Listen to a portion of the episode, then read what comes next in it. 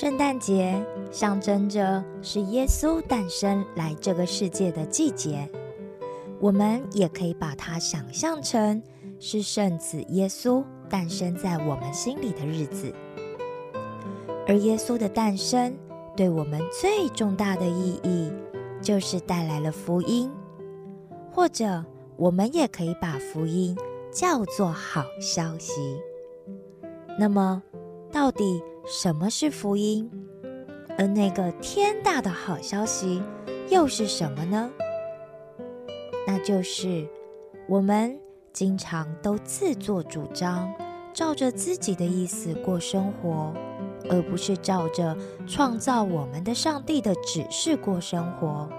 因此，做了坏事或者犯了过错，陷在罪恶里的人。但是。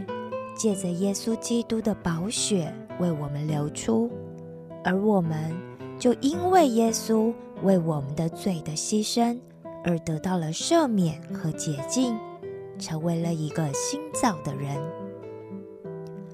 犯法和罪人是不一样的哦。犯法是触犯了一个国家的法律，而罪人。指的则是没有按照上帝的吩咐去生活。那上帝的吩咐又是什么呢？我鼓励大家可以自己去读圣经，你不需要别人解说给你听，你需要的是自己去读、去听，上帝从圣经里要告诉你的是什么就可以了。也就是说，因为我们自作主张，不听上帝的话，而做了许多犯罪的事，那这些事就会让我们的灵性死亡，脱离了上帝的爱，真实的生活也变得没有意义。但是耶稣却因为爱我们，所以愿意和我们交换位置，代替我们。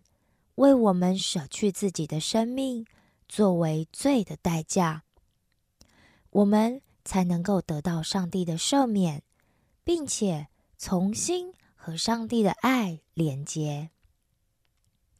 你今天是不是也接受了耶稣的福音呢？希望你今天也可以把耶稣为我们诞生的好消息传递给身边需要的人。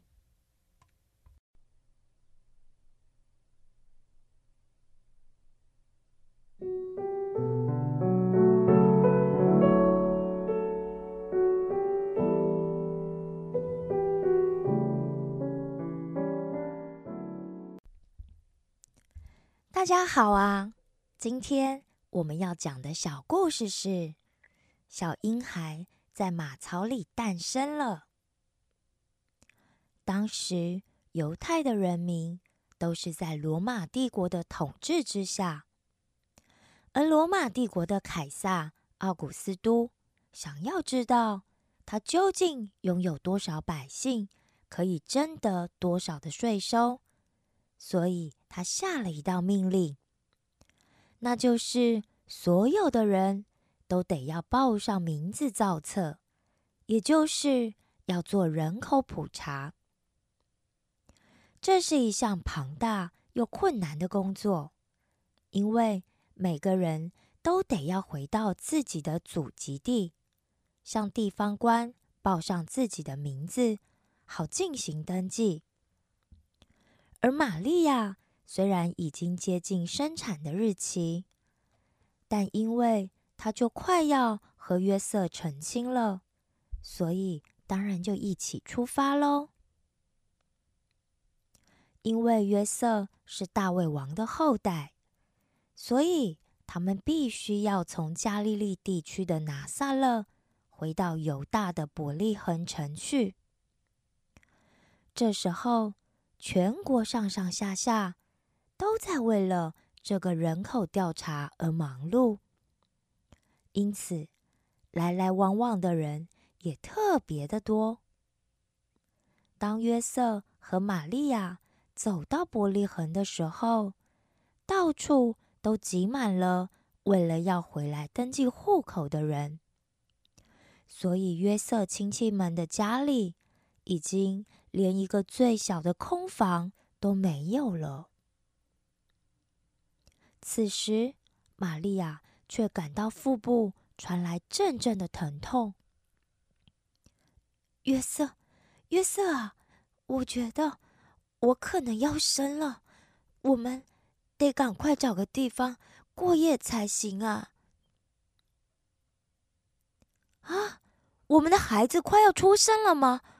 玛利亚，你放心，我这就马上再去问问，还有哪里有客店可以让我们留宿的。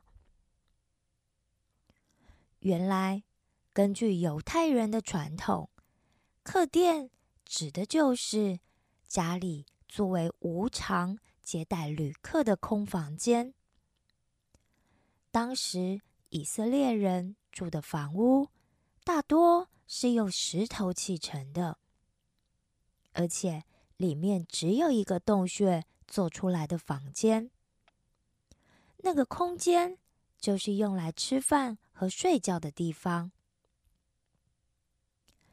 天然的石头洞穴，冬暖夏凉。